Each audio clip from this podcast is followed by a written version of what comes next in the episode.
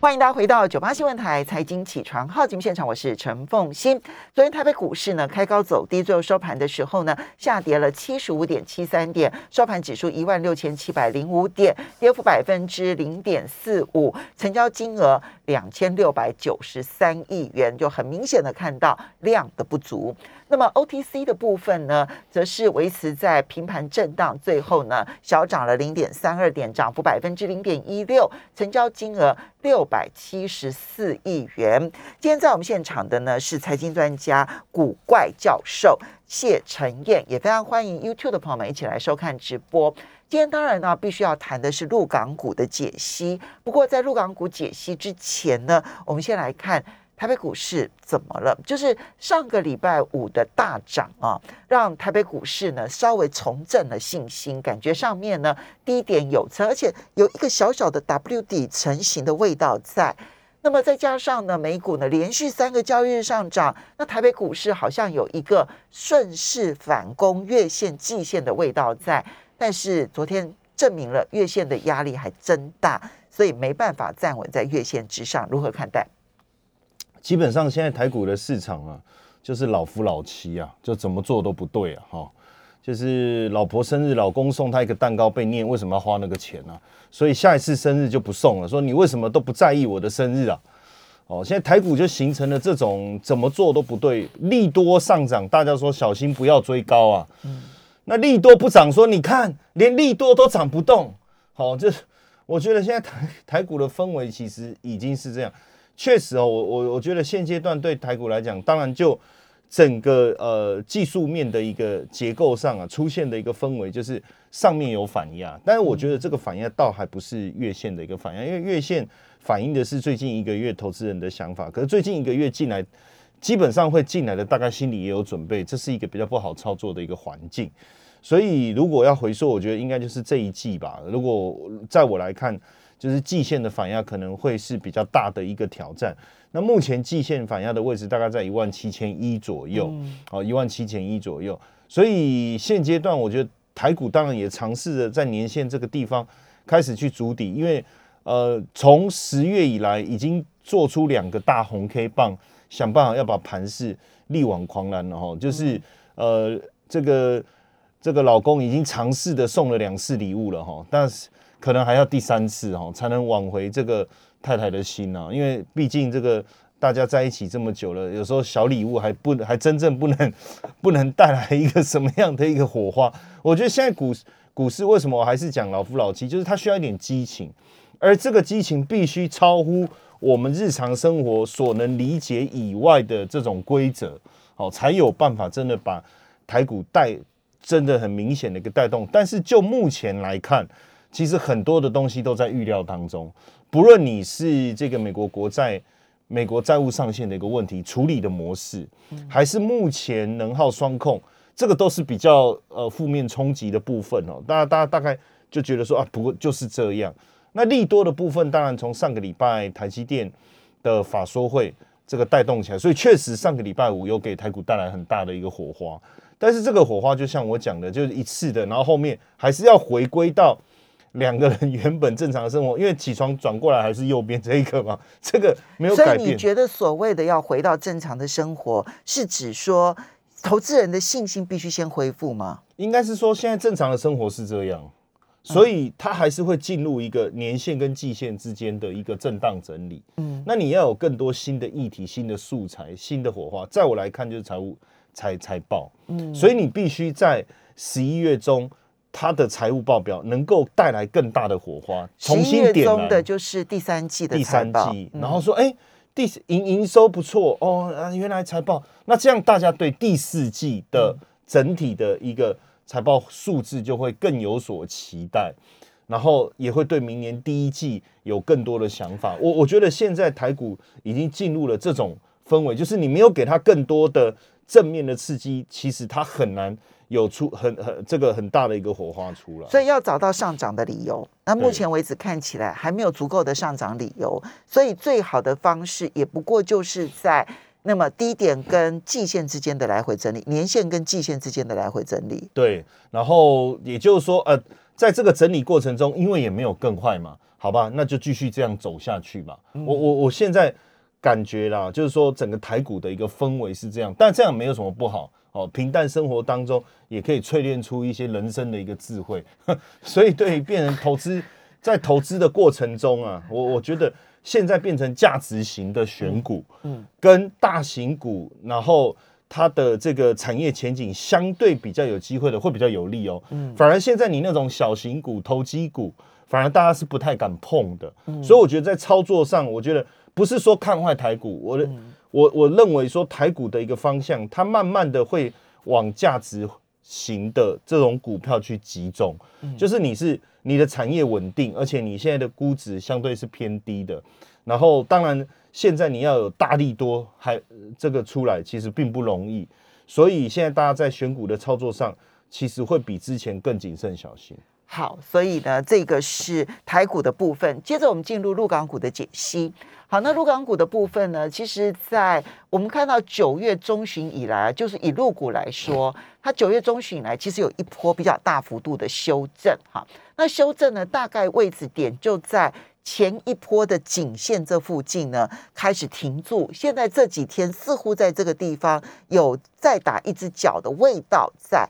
能不能够做得到？那昨天美呃中国大陆公布的第三季的经济成长率只有百分之四点九，好跌破很多人的眼镜，低的跌破人的眼镜。那但是呢，现在预估呃第四季可能会更低啊，可能甚至不到百分之四。那如果是如此的话，陆港股的部分要怎么样子的来看待？其实基本上哦，呃，我我现在我们在分析陆港股，我把我从五个层面啊，五个角度来看哈。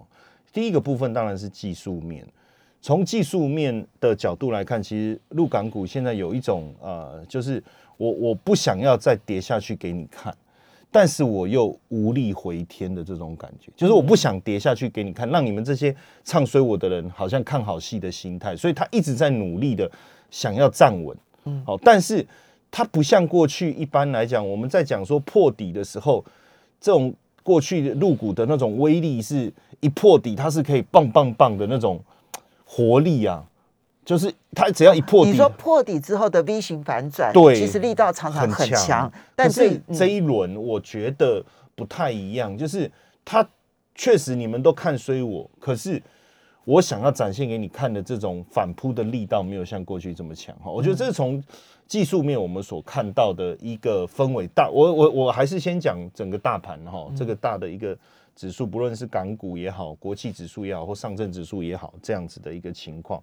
哦，这这是从技术面第一个来看，第二个就是说，呃，从这个资金面来看，那不论是说呃外资的态度，哦。当然，外资从这一个呃，不论是从蚂蚁金服的政策，到后来到现在能耗双控，其实外资也搞不清楚到底这个资本市场在做什么了哈，这个股市在做什么。所以外资的态度，那另外一个我觉得呃内资的态度，就是我们现在看到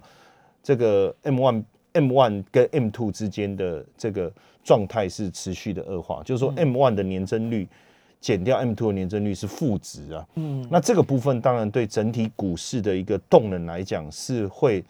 产生这个负面的一个影响。M two 是这个嗯比较长期的资金，长期资金。M one 是可以随时调动的流动性资金。对，那一般来讲，股市要好，通常要 M one 的年增率必须要高于 M two。M two 年增率，当然一般来讲，我们也确实。M one 的资金把它视为一个股市的活水嘛，对，来源一个来源。那这个是从呃筹码面来看，目前也确实这个部分的影响比较大。那第三个当然就讲到这个这个呃基本面的一个部分哦。那刚才也确实从这个基本面的数据了哈，数据来看，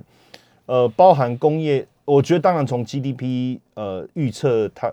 本来五还有五点五，但它掉到四点九，这是一个问题哈。但另外一个就是在呃工业增加值跟固定资产的投资，确实也都比预期来的差。我我觉得这个部分也都有有一些影响。当然，就是现阶段要做的事情，其实第再来第四个就是这个政策面哈。嗯那但是但是从政策面来看哦，呃，我觉得消费品的零售有上来，因为因为。预测是百分之三，可是啊呃，它冲上来到四四点四哈。嗯，那因为最近大家都在谈这个鱿鱼游戏哈，那那我们当然也要来一二三木头人哦。但是那这当中，我觉得反映一件事情，其实鱿鱼游戏里面，刚才凤英姐特别点到哈，我们刚才在聊天的时候，她点到一个关键叫贫富差距。对，我觉得现阶段我刚才要现在要讲的第四个就是贫富，就是政策面到底它要调整的结构是什么哈？其实就是贫富差距的这个问题哈。因为这个数字虽然是今年年初呃的统计，但我觉得应该不可能短期间有太大变化，就是。在其实，在去呃去年的去年的时候，其实就有讲到呃那个中国总人口贫困的比重啊，哈，就是百分之二十最贫困的人口占整体收入的比重是呃四点七，嗯，哦，那这个六亿有六亿人，就是占总人口百分之四十哈，月收入是不到一千，这是去年五月两会闭幕的时候统计出来的数字哦。当然，你我我觉得在在这一年当中，这数字应该也不太可能就有大幅度的改善，所以这个很明显就是一个呃比较大的一个贫富差距所带来的一个问题。所以为什么政策上他要去做，会有这样比较大的一个动作要去做调整？我觉得这这是要改改变这个部分的一个问题。当然第五个层面呢，我我我刚才要讲的，其实就是在整个呃基期的部分，嗯。实际上，就整个股市的基期是低的，所以我刚才从五个层面来谈完以后啊，大家就是说，假设我们要做短线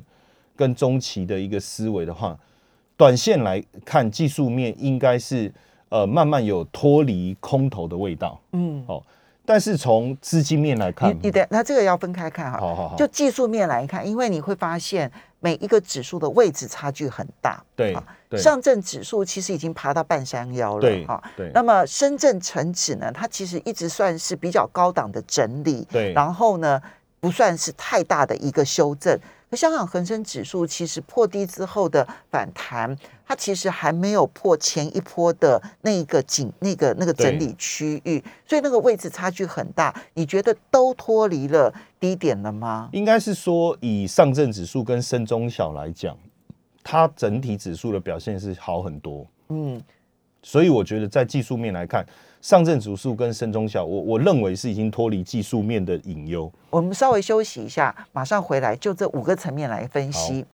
欢迎大家回到九八新闻台财经起床号节目现场，我是陈凤欣。每个礼拜的入港股解析，在我们现场的是财经专家古怪教授谢晨燕，也非常欢迎 YouTube 的朋友们一起来收看直播。好，陈燕，你刚刚提到这五个角度啊，技术面、资本面、基基基本面，还有政策面，然后以及基期。那么，嗯，从这个技术面的角度来讲，你觉得？因为它其实技术面的位置差距很大哈，那但你觉得至少上证跟深中小，其实已经在技术面上面来讲脱离低档了。对，就它整个状态技术面来讲，呃，上证跟深中小，当然跟呃这个港股或国企指数来比是不不一样的哈，所以这个这个部分有差距。那当然从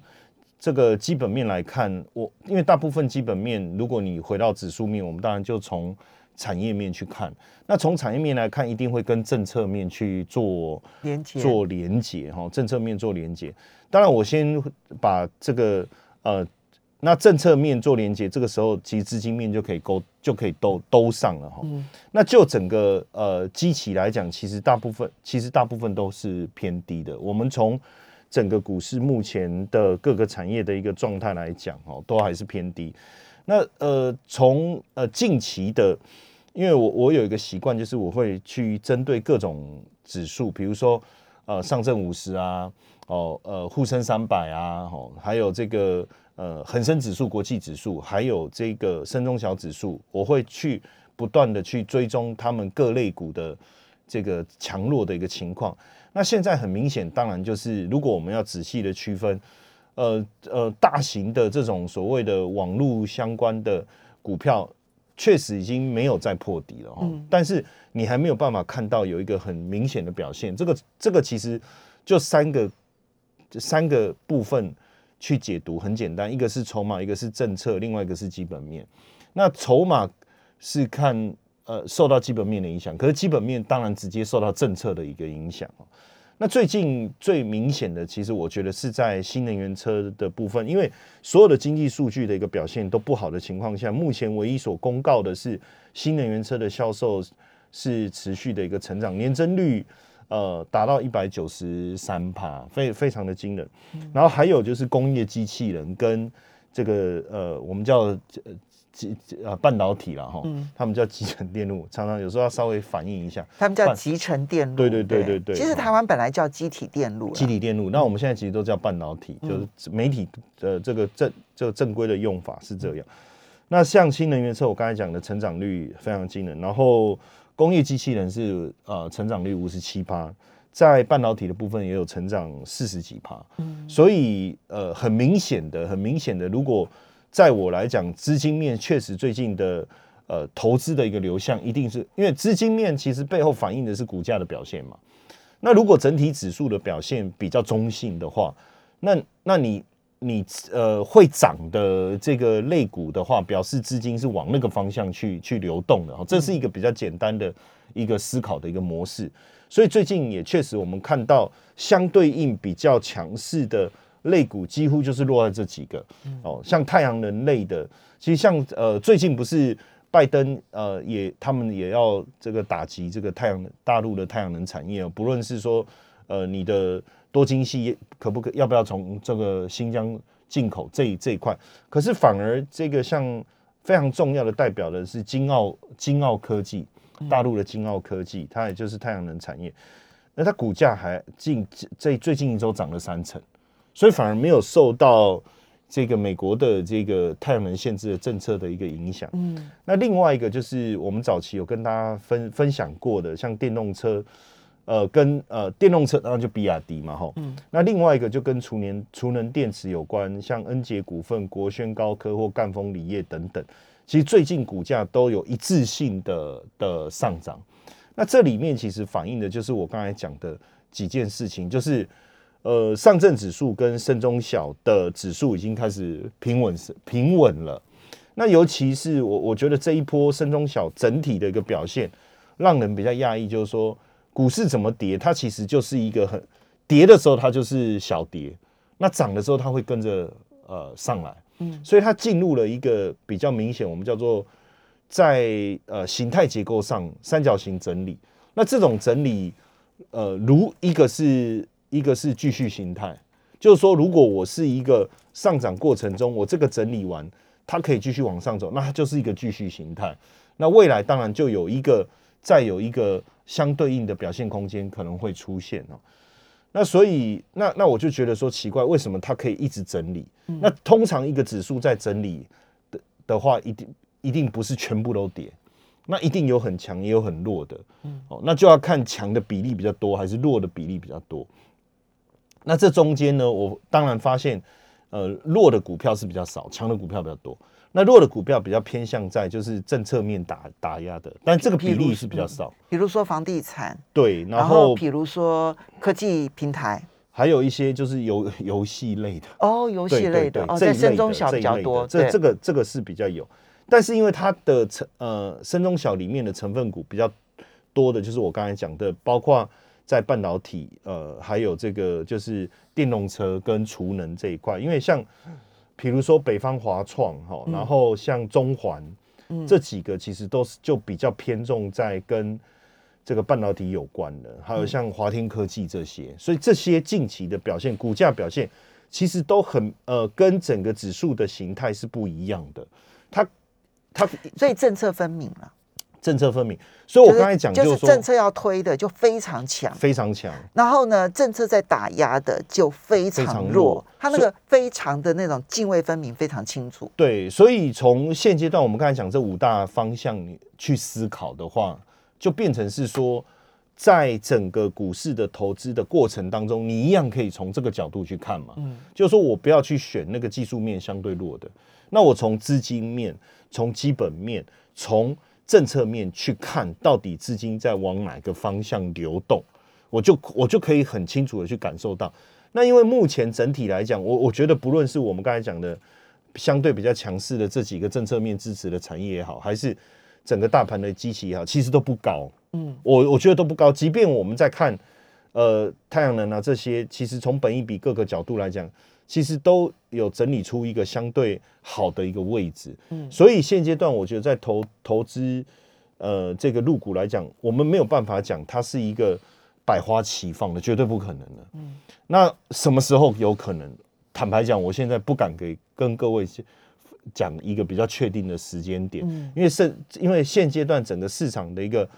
氛围，只能看到几个特定产业的成长率是比较好。刚才从我们从工业生产值这些的数字来看，很明确的，我的消费在前面带，我要带多久，我的工业生产值才能上来？我的消费要带多久，我的整个固定投资才能上来？短则半年，长则一年呢？所以现在消费才刚开始慢慢回温而已，但是政策的力道它不会那么快松绑，我觉得它不会那么快松绑。那这个可能至少延续到，我觉得至少这个政策的这种呃紧张程度啦，我我觉得至少到明年十一月。好，所以呢。